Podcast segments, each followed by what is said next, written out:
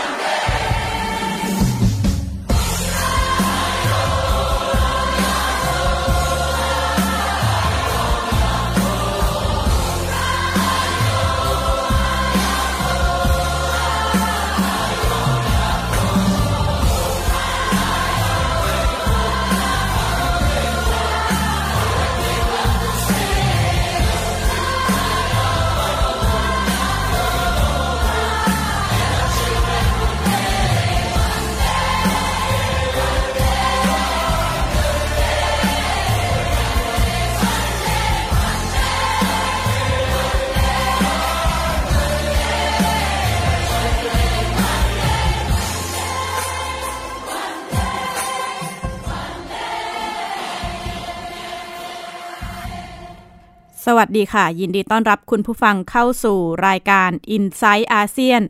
วันนี้ดิฉันชลันทรโยธาสมุทรทำหน้าที่ดำเนินรายการนะคะ ก็ขอสวัสดีปีใหม่ปี 2563 กับคุณผู้ฟังก่อน แต่ก็เรียกได้ว่า เปิดปีใหม่มาเป็นปีที่ค่อนข้างดุแล้วก็น่ากลัวแล้วก็ร้อนแรง โดยเฉพาะกับเหตุการณ์ ความตึงเครียดในต่างประเทศนะคะ ประเด็นความขัดแย้งระหว่างสหรัฐอเมริกาแล้วก็อิหร่าน ที่ในช่วงอาทิตย์ที่ผ่านมาเนี่ยหลาย ๆ คนก็อาจจะได้ติดตาม แล้วอาจจะเกิดความกังวลว่า เอ๊ะความดุนแรงขัดแย้งระหว่างสองประเทศนี้ จะขยายตัวขึ้นไหม หรือมีความเป็นไปได้ในการเคลื่อนไปสู่สงครามโลกครั้งที่สามไหม เดี๋ยววันนี้ก็จะมาคุยกับคุณผู้ฟังนะคะ แต่หนึ่งเหตุการณ์ที่เกี่ยวข้องแล้วก็เกิดขึ้นระหว่างช่วงความตึงเครียด คือเกิดเหตุสายการบินของยูเครนตก หลังจากที่ทยานขึ้นสนามบินในกรุงเตหะรานเมื่อวันที่ 8 มกราคมไม่นานนะคะ ซึ่งเหตุการณ์ดังกล่าวทำให้ผู้โดยสารแล้วก็ลูกเรือ เสียชีวิตทั้งหมด 176 คนนะคะ หลังเกิดเหตุการณ์เนี่ยหลายคนตั้งข้อสังเกตว่า การที่เครื่องบินโดยสารตกมีส่วนเกี่ยวข้องอย่างไรกับความตึงเครียดระหว่างสหรัฐกับอิหร่านหรือไม่ เพราะว่าในช่วงเช้ามืดวันเดียวกันเนี่ยอิหร่านได้เปิดการโจมตีไปยังฐานทัพสหรัฐอเมริกาสองแห่ง ด้วยการยิงขีปนาวุธ 22 ลูกนะคะ ประกาศเลยว่าเพื่อเป็นการตอบโต้ต่อกรณีสังหารนายพลกาเซมซูไลมานี ผู้บัญชาการกองกำลังคุดหรือกองกำลังของอิหร่านที่ไปทำงานในต่างแดนต่างประเทศนะคะ หลังเกิดเหตุการณ์ดังกล่าวสำนักข่าวเม ของฝ่ายอนุรักษ์นิยมอิหร่านเนี่ยอ้างคำกล่าวของนายอาลีอาเบตซาเดย์หัวหน้าองค์การการบินพลเรือนอิหร่าน ระบุว่าอิหร่านจะไม่ยอมส่งกล่องดำให้กับบริษัทผู้ผลิตเครื่องบิน ก็คือโบอิงซึ่งเป็นบริษัทของสหรัฐนะคะ ยังระบุว่าเหตุการณ์นี้จะต้องถูกสอบสวนโดยองค์กรทางการบินของอิหร่าน แต่เปิดทางให้ยูเครนสามารถเข้ามาร่วมได้ การถแถลงการไม่ส่งกล่องดำให้สหรัฐทำให้หลายฝ่ายตั้งข้อสงสัยว่าอิหร่านเกี่ยวข้องอย่างไรกับเหตุการณ์ครั้งนี้นะคะ แล้วก็เมื่อ 9 มกราคมเนี่ยสำนักข่าว CBS ออกมาระบุว่าเจ้าหน้าที่สหรัฐอเมริกา เชื่อว่าเครื่องบินโดยสารยูเครนที่ตกที่กรุงเตหรานเนี่ยถูกอิหร่านยิงด้วยขีปนาวุธโดยไม่ตั้งใจ นอกจากนี้ CBS ยังอ้างข้อมูลจากแหล่งข่าวกรองสหรัฐนะคะ ที่ระบุว่าในวันเกิดเหตุ ดาวตรวจดาวเทียมเนี่ยตรวจพบสัญญาณอินฟราเรดของขีปนาวุธสองลูก ตามมาด้วยสัญญาณการระเบิด ขณะที่ Newsweek รายงานโดยอ้างคำกล่าวของเจ้าหน้าที่กลาโหม แล้วก็เจ้าหน้าที่ข่าวกรองระดับสูงของสหรัฐ ที่เชื่อว่าเครื่องบินโดยสารยูเครนถูกยิงด้วยขีปนาวุธทอที่ผลิตในรัสเซียนะคะโดนัลด์ทรัมป์ประธานาธิบดีสหรัฐเอง ตั้งข้อสงสัยต่อโศกนาฏกรรมเครื่องบินโดยสารยูเครนตก โดยบอกว่าอาจจะเกิดจากความผิดพลาดแต่ว่ายังไม่มีหลักฐานใด ๆ มายืนยัน ด้านรัฐมนตรีช่วยต่างประเทศของยูเครน กล่าวต่อที่ประชุมคณะมนตรีความมั่นคงสหประชาชาติว่า จากสภาพการในตอนนี้ยังไม่แน่ชัดว่าสาเหตุโศกนาฏกรรมดังกล่าวเกิดจากอะไร และคงต้องรอผลผลตรวจสอบสอบสวนจากผู้เชี่ยวชาญนะคะ เหตุการณ์นี้เกิดขึ้น การสืบค้นหาความจริงก็คงต้องดำเนินต่อไป แต่ย้อนไปเมื่อ ข้ามข้ามวันที่ 8 มกราค่ะประมาณ 5 ทุ่มครึ่งเวลาประเทศไทยนะคะ หรือ 11.30 นาฬิกาตามเวลาสหรัฐ โดนัลด์ทรัมป์ประธานาธิบดีสหรัฐได้เปิดถแถลงข่าว ต่อกรณีปัญหาความขัดแย้งสหรัฐอิหร่าน ช่วงเวลาการถแถลงเนี่ย สั้นๆ ประมาณ 10 นาที แล้วก็ไม่ได้เปิดให้นักข่าว สอบถามหรือยิงคำถามแต่อย่างใดนะคะ แต่ว่าคำถแถลงการที่ออกมา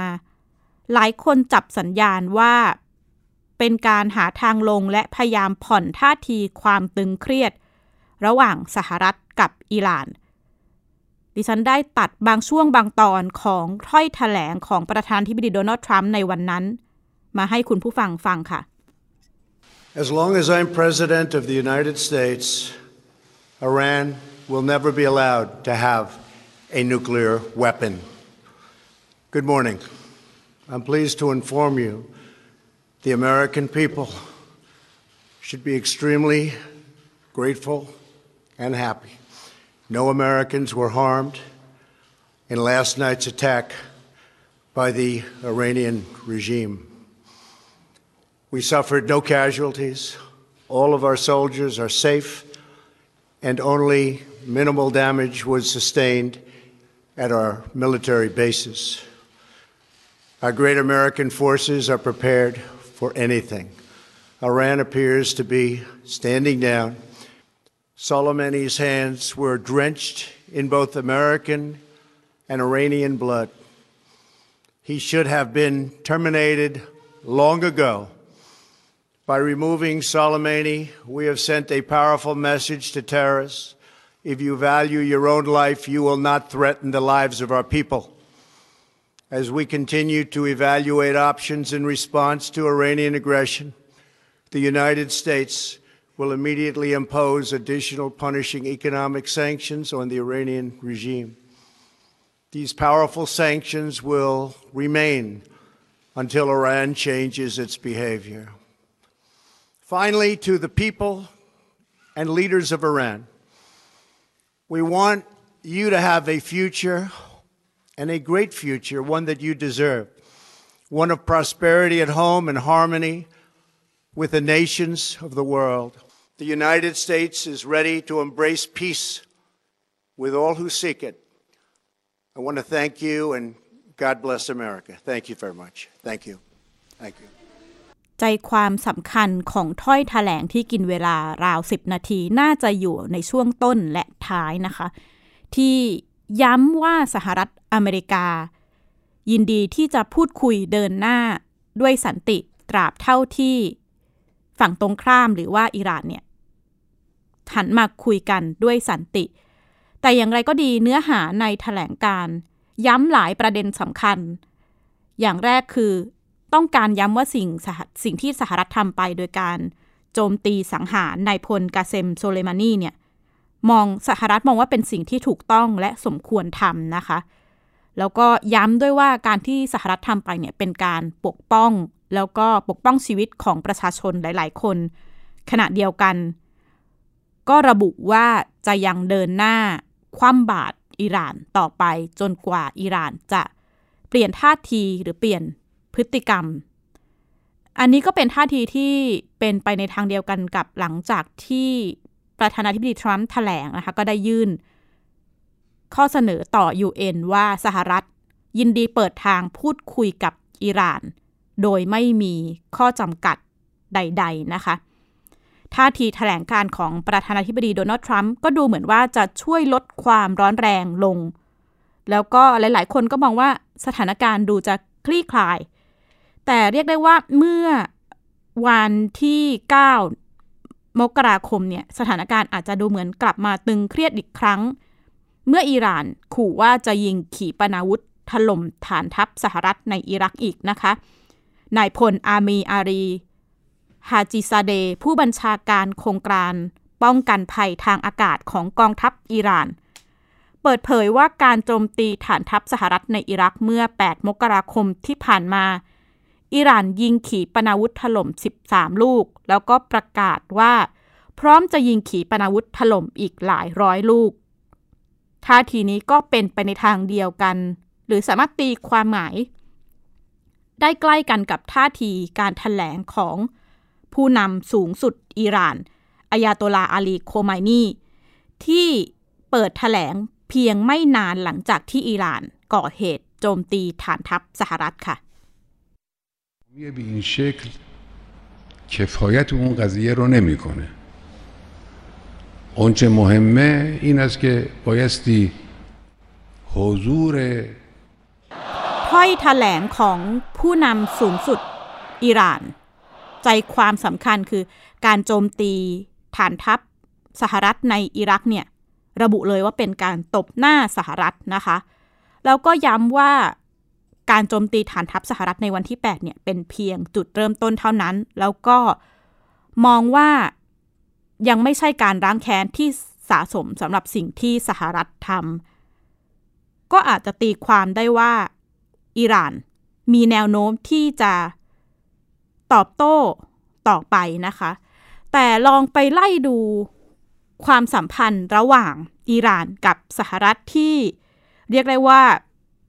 เป็นคู่แค้นกันมาโดยตลอดกว่า 40 ปีนะคะ ย้อนกลับไปตั้งแต่ ที่อิหร่านมีการขับไล่พระเจ้าซา แล้วก็ราชวงศ์ปาเลวีออกจากราชบัลลังก์แล้วก็มีการสถาปนารัฐอิสลามขึ้นนะคะ อิหร่านก็เข้าสู่ช่วงที่เรียกว่าปฏิวัติอิสลาม ช่วงนั้นสหรัฐเองก่อนหน้านี้ก็เรียกได้ว่ามีความสัมพันธ์ที่ดีมากกับอิหร่าน แต่หลังจากที่ ปฏิวัติอิสลาม อเมริกาก็เรียกได้ว่าค่อนข้างเสียผลประโยชน์หลายอย่างในอิหร่าน โดยเฉพาะอุตสาหกรรมน้ำมัน ตั้งแต่นั้นมาก็จะเห็นความขัดแย้งระหว่างสหรัฐอเมริกากับอิหร่านมาโดยตลอดนะคะ แต่ปัญหาที่เรียกได้ว่า จุดชนวนความขัดแย้งล่าสุด อาจจะต้องย้อนกลับไปช่วงพฤษภาคม ในปี 2018 ประธานาธิบดีโดนัลด์ทรัมป์เนี่ยได้ประกาศถอนตัวออกจากข้อตกลงนิวเคลียร์อิหร่านนะคะ ระบุว่าข้อตกลงไม่เป็นธรรม แล้วก็ต้องการเปลี่ยนแปลงเนื้อหาในข้อตกลง แล้วก็ปลายปี 2018 เนี่ยสหรัฐ ก็ได้ประกาศเพิ่มมาตรการคว่ำบาตรต่ออิหร่านที่รุนแรงขึ้น โดยเฉพาะต่ออุตสาหกรรมน้ำมันของอิหร่านข้ามาที่พฤษภาคมปี 2019 อิหร่านเองก็เริ่มมีท่าทีขู่ว่าจะเพิ่มปริมาณสต็อกยูเรเนียม ให้ใกล้กับเกรดที่ใช้ทำอาวุธนิวเคลียร์นะคะ หากประเทศมหาอำนาจ ไม่เปิดการเจรจาข้อตกลงใหม่ แล้วก็มิถุนายน 2019 เนี่ยมีเหตุที่กองกำลังพิทักษ์การปฏิวัติอิสลามของอิหร่าน หรือว่าอิหร่าน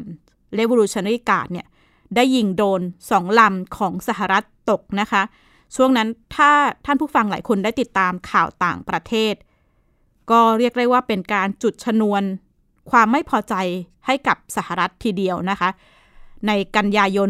2019 ก็เกิดเหตุการใช้โดรนเพื่อโจมตีโรงกลั่นน้ำมันของซาอุดิอาระเบีย ผลกระทบที่เกิดขึ้นเนี่ยค่อนข้างมาก แล้วก็ส่งผลให้ราคาน้ำมันพุ่งนะคะ สหรัฐประนามอิหร่านว่าเป็นผู้ก่อเหตุ แล้วก็เป็นท่าทีที่ยั่วยุการก่อสงคราม อย่างไรก็ดีอิหร่านปฏิเสธว่าไม่ได้เกี่ยวข้องกับการใช้โดรนโจมตีโรงกลั่นน้ำมันของซาอุดิอาระเบีย ขณะที่กลุ่มฮูทีกองกำลังในประเทศเยเมนที่อิหร่านให้การสนับสนุนอยู่เนี่ยออกมาอ้างความรับผิดชอบต่อกรณีดังกล่าวนะคะ แล้วก็ระหว่างเดือนพฤศจิกายน 2019 ก็เกิดเหตุประท้วงหลายเมืองในอิหร่าน เพราะว่าประชาชนไม่พอใจกรณีรัฐบาลขึ้นราคาน้ำมันนะคะ ส่งผลให้เกิดการปราบปรามประชาชนแล้วก็กลุ่มผู้ประท้วงที่ Amnesty ระบุว่ามีผู้เสียชีวิตมากกว่า 300 คนนะคะ และเหตุการณ์ก็ยิ่งทวีความร้อนแรงขึ้นเมื่อธันวาคม 2019 เกิดเหตุโจมตีด้วยจรวดไปยังฐานทัพอิรัก มีผู้รับเหมาของสหรัฐนะคะเป็นพลเมืองสหรัฐเสียชีวิต ทหารสหรัฐ และก็อิรักบาดเจ็บ สหรัฐเนี่ยประนามกลุ่มฮิสบุลลอหรือว่ากลุ่มกองกำลังที่อิหร่านก็ให้การสนับสนุนอยู่นะคะ ก็เกิดเหตุทำให้สหรัฐเนี่ยโจมตีฐานที่ตั้งของกลุ่มฮิสบุลลอมีนักรบกว่า 25 คนเสียชีวิต แล้วก็กลุ่มนักรบประกาศที่จะร้างแค้นสหรัฐ เหตุการณ์ก็ดำเนินมาจนกระทั่งปลายปี 31 ธันวาคม กลุ่มผู้ประท้วงแล้วก็นักรบติดอาวุธหลายคนเนี่ยเดินทางไปประท้วงหน้าสถานทูตสหรัฐนะกรุงแบกแดด มีการทำลายสถานทูตนะคะ แต่ว่าจนสุดท้ายเนี่ยสถานทูตสหรัฐต้องปิด แล้วก็อพยพเจ้าหน้าที่ออก แต่ว่าเหตุการณ์ดังกล่าวเนี่ยไม่มีผู้เสียชีวิตนะคะ ก็เรียกได้ว่าเป็นเหตุการณ์ที่ปะทะแลกหมัดกันไปกันมา แต่เหตุจุดชนวนใหญ่คือเมื่อ 3 มกราคมที่ผ่านมา สหรัฐตัดสินใจใช้โดรนสังหาร หรือที่เรียกว่า MQ-9 Reaper เป็นโดรนเพื่อไปสังหารนายพลกาเซมสุไลมานีน่าสนใจว่าโดรนนี้บังคับจากบังคับการจากสหรัฐโดยที่ไม่มีผู้ขับนะคะ เพื่อไปสังหารนายพลสุไลมานีที่ใกล้ๆกับสนามบินในกรุงแบกแดด เหตุการณ์ดังกล่าวทำให้ อิหร่านไม่พอใจอย่างมากนะคะ ประชาชนออกมา เรียกร้องตะโกน แสดงความไม่พอใจต่อสหรัฐนำมาซึ่งการตอบโต้ของอิหร่านทันทีในวันที่ 5 มกราคม ประกาศว่าอิหร่านจะยกเลิก แล้วก็ไม่ผูกมัดไม่ทำตามข้อตกลงนิวเคลียร์อีกต่อไป แล้วก็ประกาศที่จะล้างแค้น ซึ่งเป็นต้นต่อนำไปสู่การยิงขีปนาวุธ 22 ลูก ไปยังเป้าหมายฐานทัพสองแห่งของสหรัฐในอิรักในอิรักนะคะ เมื่อวันที่ 8 มกราคมที่ผ่านมา แล้วก็เป็นการถ้อยแถลงของผู้นำสูงสุดอิหร่าน แล้วก็ประธานาธิบดีอิหร่านว่าอิหร่านตั้งเป้าล้างแค้นและโจมตี นี่ก็เป็นการสรุปสั้นๆ ความขัดแย้งระหว่างสหรัฐอิหร่าน แต่ประเด็นที่น่าสนใจว่ากรณีการยิงขีปนาวุธโจมตีฐานทัพ สหรัฐในอิรักเนี่ยไม่มีผู้เสียชีวิต ไม่มีผู้ได้รับบาดเจ็บ มีเพียงความเสียหายเล็กน้อยของฐานทัพสหรัฐนะคะ หลายคนมองว่าเหตุโจมตีดังกล่าว อาจจะเป็นปฏิบัติการที่เป็นไปเพื่อลดความร้อนแรงแล้วก็ตอบสนองต่อกระแสเรียกร้องของประชาชนในประเทศ สำนักนายกรัฐมนตรีอิรักเองออกมาบอกนะคะว่า ก่อนโจมตีเนี่ยอิหร่านก็ได้แจ้งอิรักว่าจะโจมตี แล้วก็ให้รายละเอียดว่า การโจมตีดังกล่าวจะจำกัดเฉพาะฐานทัพสหรัฐอเมริกาเท่านั้น ไม่ได้มุ่งให้มีการบาดเจ็บหรือเสียชีวิต แล้วก็การที่อิหร่านแจ้งอิรักล่วงหน้า ด้านหนึ่งหลาย ๆ คนก็มองว่าต้องการให้อิรักส่งผ่าน ข้อความนี้ไปยังสหรัฐ ก่อนเปิดฉากโจมตี ซึ่งเป็นไปในทางเดียวกันกับเจ้าหน้าที่สหรัฐแล้วก็ยุโรปที่ให้ข้อมูลว่า เชื่อว่าอิหร่านต้องการให้การโจมตีครั้งนี้เกิดความเสียหายน้อยที่สุดนะคะ เพื่อป้องกันการขยายตัวของความขัดแย้ง ขณะเดียวกันเป็นการส่งสัญญาณไปยังประชาชนในประเทศ ว่าอิหร่านได้ดำเนินการ ตอบโต้แล้ว แต่ว่าคำถามใหญ่ ๆ หลังจาก แถลงการสหรัฐที่ออกมาทำให้ความตึงเครียดของสถานการณ์ลดน้อยลงเสนอสันติภาพเสนอการพูดคุย หลาย ๆ คนตั้งคำถามว่าความขัดแย้งนี้จะยุติลงไหม โดยเฉพาะประเด็นล่าสุดที่การตกของเครื่องบินโดยสารยูเครน หลายคนเอาบอกว่าอาจจะเป็นส่วนหนึ่งที่อิหร่านอาจจะต้องรับผิดชอบ ดิฉันได้พูดคุยแล้วก็ สอบถามจากผู้เชี่ยวชาญตะวันออกกลางหลายคนนะคะ มองเป็นไปในทางเดียวกันว่า มีแนวโน้มสูงที่อิหร่านอาจจะยังตอบโต้ต่อเนื่องในอนาคต แต่ว่ามองว่าอาจจะไม่ใช่สงคราม ประจันหน้ากันระหว่างอิรักกับอิหร่าน แต่อาจจะเป็นลักษณะสงครามตัวแทนหรือกองกำลังต่างๆ ได้พูดคุยกับอาจารย์ อาทิตย์ทองอิน อาจารย์ประจำสาขาวิชารัฐศาสตร์ สุขโขทัยธรรมาธิราชค่ะ ก็โอกาสจะเกิดสงครามเต็มรูปแบบนี้ก็ค่อนข้างจะเป็นไปได้ยากในในในสถานการณ์ที่ประเมินณปัจจุบันนะครับ ค่ะครับเพราะว่าเอ่อเนื่องจากว่ามันก็มีตัวแสดงอื่นอีก ไม่ใช่แค่อเมริกากับอิหร่านโดยเฉพาะอย่างยิ่งก็คือรัสเซียอือฮึค่ะซึ่งซึ่งการจะบุกโจมตีอิหร่านแบบเต็มรูปแบบเนี่ยก็เอ่อดูเป็นการสุ่มเสี่ยงกับการทำให้รัสเซียนั้นไม่พอใจอย่างรุนแรงอืมค่ะ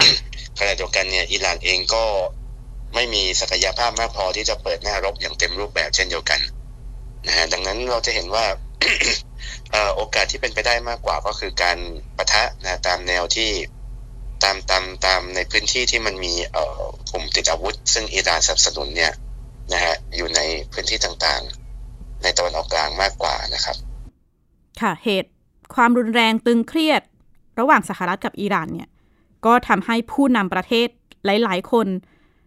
หันมาแสดงท่าทีชัดเจนต่อเหตุการณ์ครั้งนี้นะคะ พันธมิตรสหรัฐอเมริกาเนี่ยก็ออกถแถลงการด้วยท่าทีที่แตกต่างหนักเบากันไปเบนจามินเนทันยาฮูนายกรัฐมนตรีอิสราเอล เรียกได้ว่ามีท่าทีชัดเจนนะคะถแถลงว่าไม่ว่าจะยังไงก็ตาม อิสราเอลจะยืนเคียงข้างสหรัฐ แล้วก็ระบุว่าไม่มีมิตร ไหนที่จะดีสหรัฐเนี่ยไม่มีมิตรไหนที่จะดีที่สุดเท่าอิสราเอลขณะเดียวกันก็ระบุว่าอิสราเอลไม่มีมิตรไหนที่จะดีเทียบเท่าสหรัฐ ก็เรียกได้ว่าเป็นการย้ำจุดยืนของอิสราเอลที่จะยืนเคียงข้างสหรัฐได้เป็นอย่างดีนะคะ ขณะที่พันธมิตรอีกชาติออสเตรเลียนะคะสกอตต์มอริสันนายกรัฐมนตรีออสเตรเลีย ให้สัมภาษณ์กับผู้สื่อข่าวต่อกรณีการโจมตีฐานทัพ ก็ระบุว่า ฐานทัพออสเตรเลียในอิรักเนี่ยยังปลอดภัย เจ้าหน้าที่ทหารแล้วก็เจ้าหน้าที่ทางการทูตต่างๆ ยังปลอดภัยออสเตรเลียไม่ได้มีการประนามการกระทำของอิรักโดยตรง แต่ว่าประกาศชัดเจน สนับสนุนท่าทีของสหรัฐนะคะ ขณะที่พันธมิตรอย่างญี่ปุ่น เรียกได้ว่ามีท่าที อย่างเชิงระวังตัวมากกว่า โดยโยชิฮิเดะซูกะเนี่ยหัวหน้าเลขาธิการคณะรัฐมนตรีญี่ปุ่นถแถลงให้ทุกรัฐบาลที่เกี่ยวข้อง หันมาใช้วิธีการพูดคุยทางการทูตเพื่อลดความตึงเครียดในภูมิภาคตะวันออกกลางนะคะ ขณะเดียวกันญี่ปุ่นได้ส่งกำลังป้องกันตัวเองไปยังตะวันออกกลาง เพื่อปฏิบัติการปกป้องการเดินเรือของญี่ปุ่นให้ปลอดภัยนะคะ ฝ่ายที่เรียกได้ว่าดูอาจจะไม่ได้สนับสนุนใครชัดเจน แต่ดูจะเอียงไปทางอิหร่านนิดนึงก็คือจีน หลังเหตุสังหารในพลสุเลมานีสื่อจีนก็ รายงานบทสนทนาระหว่างนายหวังอี้ มนมนตรีแห่งรัฐ แล้วก็รัฐมนตรีกระทรวงการต่างประเทศนะคะ ระบุว่าจีนจะย้ำบทบาทเชิงบวกในการรักษาสันติภาพ แล้วก็ความมั่นคงในภูมิภาคตะวันออกกลาง แล้วก็อ่าวอาหรับ ขณะที่ย้อนมาดูท่าทีของผู้นำประเทศในอาเซียน ซึ่งเรียกได้ว่าภูมิภาคอาเซียนก็เป็นพื้นที่สำคัญของทั้งสหรัฐ แล้วก็อิหร่านนะคะ ดร มหาธีมูฮัมหมัดนายกรัฐมนตรีมาเลเซีย มีการถแถลงการเมื่อวันอังคารที่ผ่านมา ย้ำเรียกร้องให้ชาติมุสลิม รวมตัวกันเพื่อปกป้องตัวเองจากภัยคุกคามจากภายนอกนะคะ ดรมหาธียังได้เทียบกรณีการสังหารนายพลสุเลมานีกับการสังหารจามาลคาชอกกี้ นักข่าวอิสระชาวซาอุดิอาระเบีย ว่าเป็นการใช้วิธีการสังหารคนข้ามพรมแดนที่ไม่เคารพกฎหมาย แล้วก็เป็นการกระทำที่ผิดศีลธรรม ขณะที่ท่าทีของ รัฐมนตรีว่าการกระทรวงการต่างประเทศไทยเป็นที่จับตาจากนานาชาติไม่แพ้กันเมื่อนายดอนปรมัตวินัยรัฐมนตรีว่าการกระทรวงการต่างประเทศ ให้สัมภาษณ์กับนักข่าว ระบุว่าสหรัฐเนี่ยแจ้งไทยล่วงหน้า ก่อนก่อเหตุสังหารนายพลสุเลมานีก็เรียกได้ว่าสร้างความไม่พอใจให้กับหลายฝ่ายนะคะ จากนั้นไม่นาน นายบุษดี สันติพิทักษ์อธิบดีกรมสารนิเทศ แล้วก็โฆษกกระทรวงการต่างประเทศเนี่ยออกมาชี้แจง ว่าถ้อยแถลงดังกล่าวเป็นข้อมูลที่คาดเคลื่อน แล้วก็ยืนยันว่าไม่ได้มีการแจ้งให้ทราบก่อนแต่อย่างใด แล้วก็ไทยมีแถลงการว่าจะติดตามสถานการณ์นี้อย่างใกล้ชิด แล้วก็สนับสนุนให้เกิดการพูดคุยนะคะ นี่ก็เป็นการสรุปประเด็นคร่าวๆความขัดแย้งระหว่างสหรัฐกับอิหร่าน มีความคืบหน้ายังไงก็จะนำมาให้คุณผู้ฟังได้ฟังอีกรอบนะคะ แล้วก็นี่คือทั้งหมดของ i n s i ซต์อาเซียนวันนี้ ดิฉันชลันทรโยธาสมุทรขอลาคุณผู้ฟังไปก่อน สวัสดีค่ะ ติดตามรับฟังรายการย้อนหลังได้ที่เว็บไซต์และแอปพลิเคชันไทย PBS Radio ไทย PBS ดิจิทัล Radio วิทยุข่าวสารสาระ เพื่อสาธารณะและสังคม